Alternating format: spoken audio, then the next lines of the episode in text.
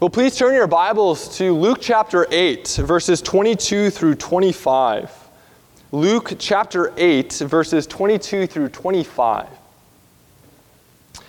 So far in Luke, in these first seven chapters or so, we have uh, we've been considering one thing that we've seen is the authority of Jesus.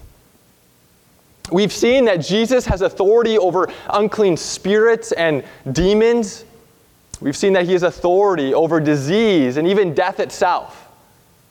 We've seen that Jesus has authority over the Sabbath as he proclaimed that the Son of Man is Lord of the Sabbath.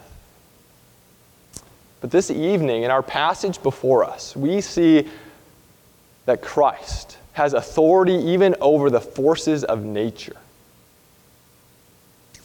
And the crowds during this period in Jesus' ministry, they're, they're trying to figure out the identity of Jesus. You may recall a few passages ago when Jesus raised the young man from the dead, the only son of a widow. After this miracle happened, the, the crowds who were present, they exclaimed, A great prophet has risen among us. God surely has visited his people. Shortly after that, John, through his disciples, sent a message to Jesus saying, Are you the one who is to come? Or are we to look for another? So, no doubt there, there was a range of opinions about who this Jesus was. This Jewish teacher who came from that no name village of Nazareth. But one thing was self evident this man had authority. Authority that the people had never seen in their own religious lead, leaders, the scribes and the Pharisees, whom they were familiar with. So please turn your attention to Luke chapter 8, verses 22 through 25. Luke chapter 8, verses 22 through 25. One day, Jesus got into a boat with his disciples. And he said to them, Let us go across to the other side of the lake. So they set out, and as they sailed, he fell asleep. And a windstorm came down on the lake, and they were filling with water and were in danger. And they went and woke him, saying, Master, Master, we are perishing. And he awoke and rebuked the wind and the raging waves, and they ceased and there was a calm. He said to them, Where is your faith? And they were afraid, and they marveled, saying to one another, Who then is this, that he commands even winds and water, and they obey him? The grass withers and the flower fades, but the word of our God stands forever. May he write this word upon our hearts this evening. But we live in a world that is marked by both order and chaos. Or to put it another way, we live in a world that, on the one hand, is marked by the curse of our first parents' fall in sin in paradise, while at the same time, we live in a world that is marked by God's preserving common grace over all things. Chaos and order. And by chaos, what I mean more specifically are those seasons of life when tragedy, pain, and, and suffering are unleashed upon us. Those moments when our expectations for how the world should work are thrown asunder and the inexplicable occurs. Know, God has created this, this universe with a certain moral order a, a moral order that's, that's true according to the nature of things, in a way that the law of gravity is, is true according to the nature of things. For instance, someone leads a, a, responsible, virtuous life, they can ordinarily expect that, that life will go fairly well. But contrastly, if someone lives an irresponsible life, full of, of, of vice, they're setting themselves up for ordinarily a pretty difficult life. Again, if, if someone's a drunk who lives in the bar and is lazy, they're making their future pretty difficult. But we know that this universe, this world, is, is still marked by the curse by sin, and so our expectations don't always follow suit, follow this moral order. Sometimes it's the virtuous individuals who are the recipients of gross injustices and gross trials and tribulations, while it's the responsible, or it's the, the people full of vice who, who receive the prosperity. A lot of ways, this is what the books such as Ecclesiastes, Job, some Psalms are wrestling with. How can this be? In those moments when our expectations for how the world should work are not met, we are shaken. We become disillusioned to all that is good in this world. That's chaos. Chaos. And by order, I mean those times in life when our expectations for how the world should work are met. We seek to be virtuous, we work hard, we enjoy the fruit of our labor. As one author has put it, order is the floor beneath our feet, the plan for the day, what we can lean upon, what we can expect for the future. Now, ordinarily, when chaos strikes in our life, the emotions of fear, anxiety, frustration, even anger follow close behind. And when order is the dominant note in our life, the emotions of, of peace, of joy, comfort follow as well. And so, in this passage before us, we encounter many of these themes. We encounter the themes of chaos, order, fear, and even comfort. And so, the question I'd like to put on the table this evening is this How do we experience comfort in the midst of the chaos in this life? How do we experience comfort in the midst of the chaos in this life? I believe that this passage, this short narrative before us, answers that specific question. So, in order to answer this question, I'd like us to consider two points in particular. We'll consider when chaos strikes and finding comfort in the midst of the chaos. So, first, when chaos strikes. You'll notice that this passage begins with Jesus suggesting to his disciples that they take a boat ride across the Lake of Gennesaret or the, the Sea of Galilee. Now, the disciples who were most likely with Jesus during this boat ride were the 12 apostles as well as the three women that we encountered at the beginning of chapter 8 Joanna, Susanna, and Mary Magdalene. So Jesus suggests that they all take a boat ride across the Sea of Galilee. And not long after leaving the shore, we see that Jesus falls asleep. He, he needs some rest, some shut eye. And the typical fishing boat in that day ordinarily had a, a section on the boat that had a pillow so that those who were not on duty could, could rest. And Jesus most likely took a beeline to that pillow as soon as they boarded to find some rest. This important detail that we shouldn't overlook. This reveals to us that Christ was true man. Now, of course, we know that he's very God of very God. He's of the same substance of, of the Father and the Holy Spirit. But it's very easy for us to think that Christ had some, some higher form of humanity than the rest of us. But Jesus was truly human. Human, just like you and I, except for sin. And so he grew thirsty, he grew hungry, he even grew tired. He most likely was exhausted at this point. After a, a busy season of teaching, of interacting with the crowds, he needed some rest. We see his humanity on display here as, as Jesus, Jesus is, is asleep as they cross this Sea of Galilee. And as they are sailing, we are told that a sudden storm strikes, a windstorm strikes. Now, this was quite common for the Sea of Galilee. And the reason being is the Sea of Galilee was located about 700 feet below sea level, and it was surrounded by hills. And so, what would happen is the cool air would come off the hills and meet the warm air on top of the Sea of Galilee, and it could bring forth this windstorm in a moment's notice. And that's what's taking place here in our narrative. They're going along, and out of the blue, this windstorm strikes. And this storm, no doubt, would have been causing big waves to crash across this, this fishing vessel, bringing water inside the vessel. And the disciples quickly realize that this is a dire situation.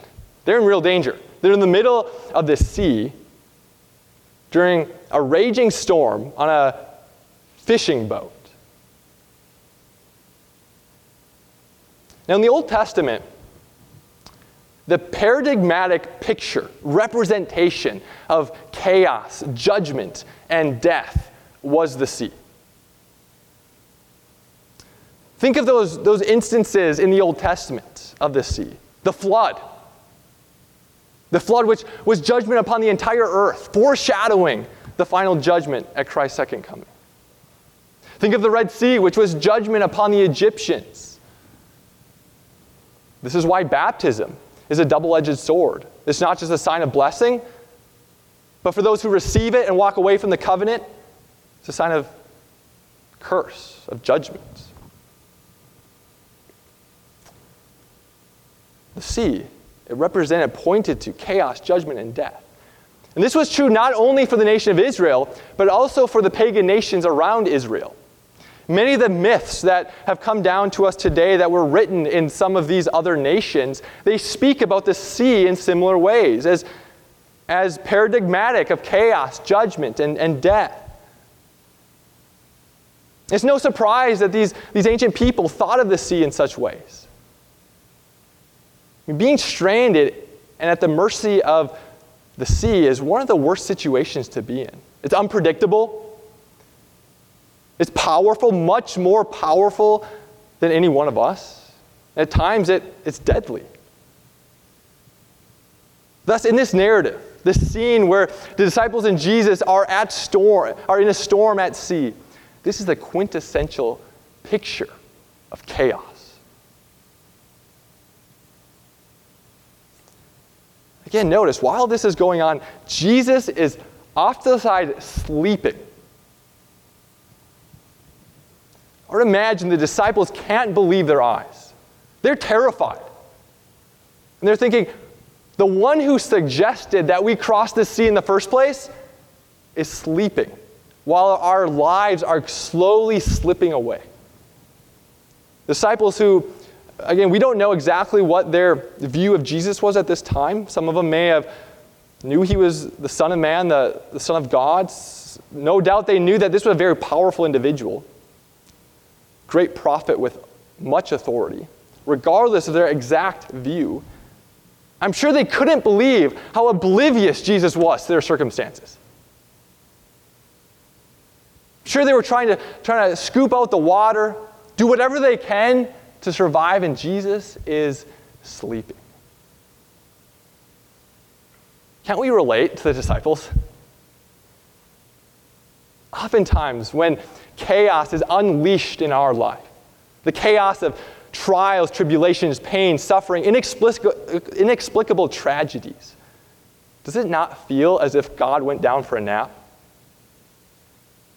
He's completely absent from us, oblivious to what we're going through, the dire circumstances that we are walking through.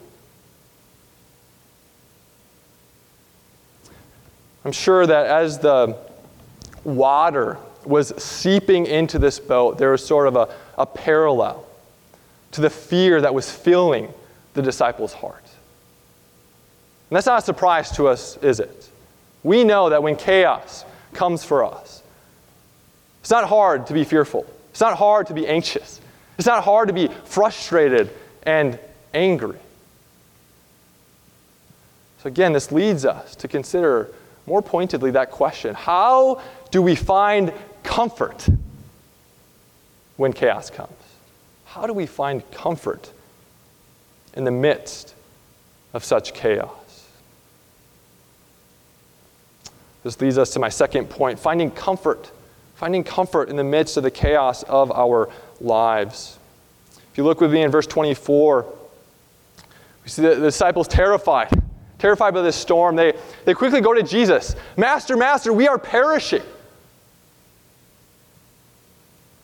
They wake Jesus up, and Jesus, with but a word, rebukes the wind and the waves, and the water becomes glass.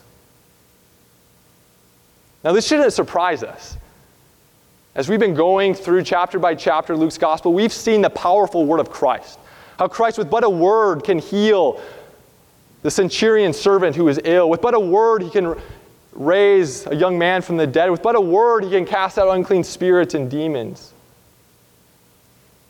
In the same way, with but a word, Christ can control the forces of nature. And this word that Luke uses for rebuke, this word in the, in, in the original language, the, the Greek language, this word is used, this exact word is used in chapter 4. Back in chapter 4, Jesus encountered Simon's mother in law who had a fever. And Jesus was said to have rebuked the fever, and she was well. And then in that same chapter, we also see this word being used as Jesus rebuked demons and unclean spirits. But when you look at this word, and we, when we see how this word is used in the Greek translation of the Old Testament, we see that the psalmist uses this in Psalm 105, verse 9, to say that God rebuked the Red Sea and it stood and the people passed through.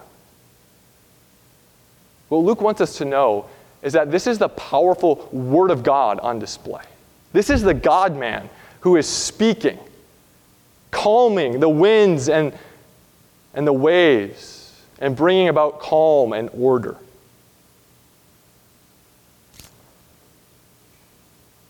So we move on to verse 25.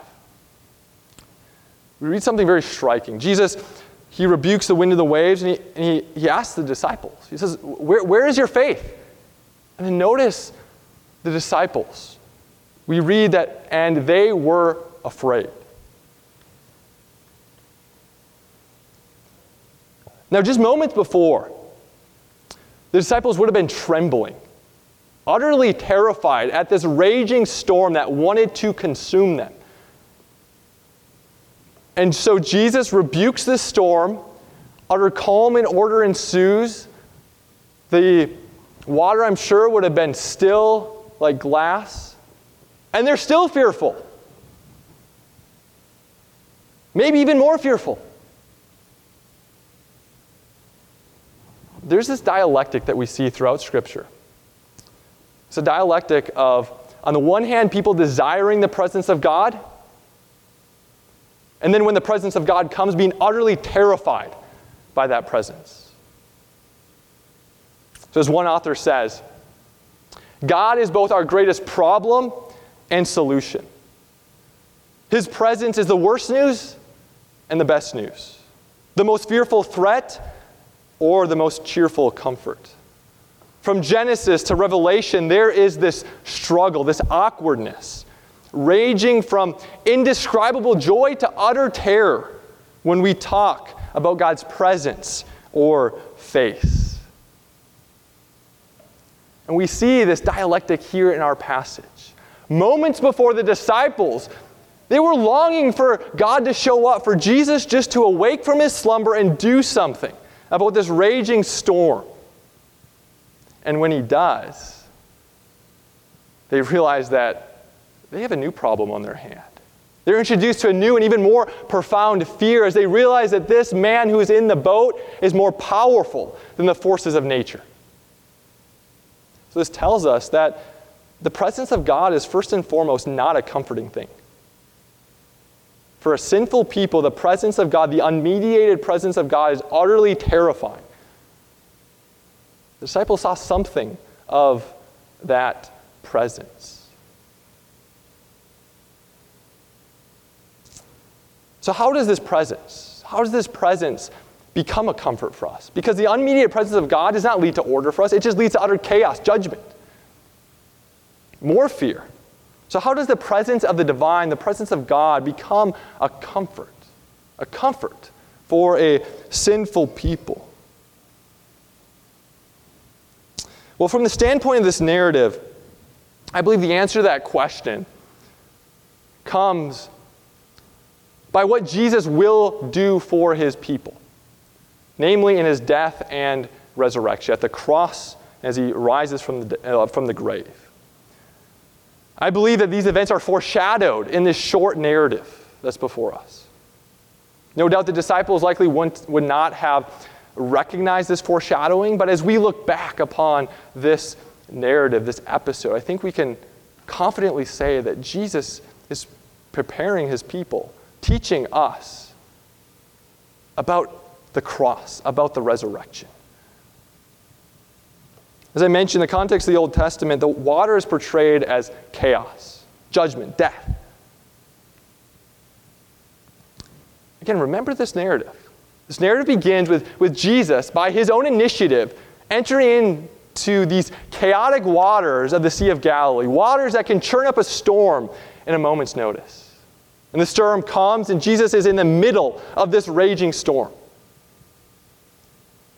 And at that place, he rebukes the storm, brings utter calm and order, and sails safely across the other side. So, what is the cross? The cross is Jesus taking the plunge into the chaotic waters of God's wrath and judgment. It's Him taking the judgment of the flood. It's Him becoming our Red Sea in our place, swallowing the wrath of God for us. I think there's a certain analogy between the disciples' response in the midst of the storm and the disciples' response after the crucifixion. Notice that in the midst of the storm, they were terrified, perplexed. How can Jesus be doing this? We're about to die and he's sleeping. Remember, remember the disciples' response after the crucifixion? Somber, depressed, sad. What's going to happen now? We thought he was the one, the one who was going to restore the kingdom of David and Solomon and, and deliver us from the tyranny of the Romans, but now he's dead.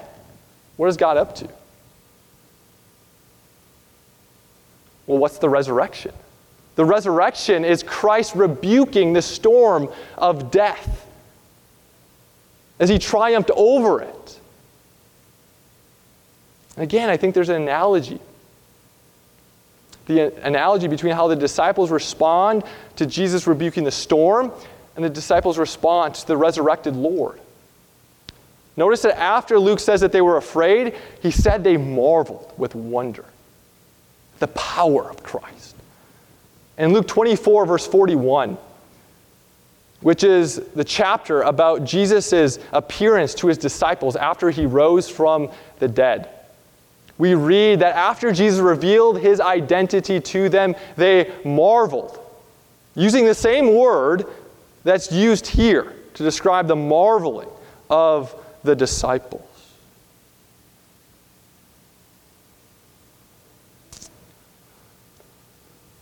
So, we, of course, Jesus in his resurrection, he rebuked the storm of death.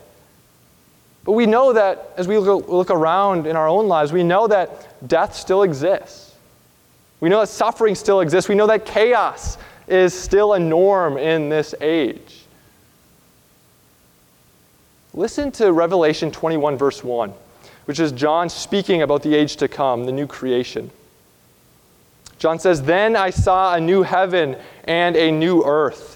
For the first heaven and the first earth had passed away, and the sea was no more. We are awaiting a day when the sea will be utterly eradicated. That is to say, all chaos, judgment, and death will be gone as Christ issues in complete order. That's what we're looking forward to. So the presence of God goes from being a terror to a comfort to a delight through this work of Christ his death, his resurrection. And because of that work, we can know that God is for us, not against us. because Christ plunged into the, the chaotic waters of God's judgment and wrath, we can know that we will never have to take that plunge ourselves. Because Christ was forsaken by his Father, we will never be forsaken by the Father. Because Christ rebuked the storm of death in his resurrection, we can know with a certain hope and expectation that we have a glorious future ahead of us. When all chaos that surrounds us in this age will be, uh, give way to complete order. So, because of the work of Christ, we can be utterly confident that God is for us, not against us. Even though our lives may see, uh, seem utterly chaotic right now, we can know that the God of all order is for us, that He promises to work all things for our good, that He will never permit anything without already determining how He will work that for your good, as the one who controls the forces of nature. Well, this passage concludes with those in the boat asking this question Who then is this that he commands even winds and water, and they obey him? Okay, we don't know exactly what these disciples were thinking, what they believed about Jesus at this point and his identity, but it does seem to indicate that there were at least some in this boat who were still on the fence about Jesus. So if you are here today and you are on the fence about Jesus, about his authority, about who he is, turn to him by faith. Rest in him, receive him as the one who satisfied God's wrath, who took the storm of God's judgment, who rebuked chaos itself for you. This Jesus will either be your righteous and holy judge or your compassionate, all powerful mediator. Let us pray.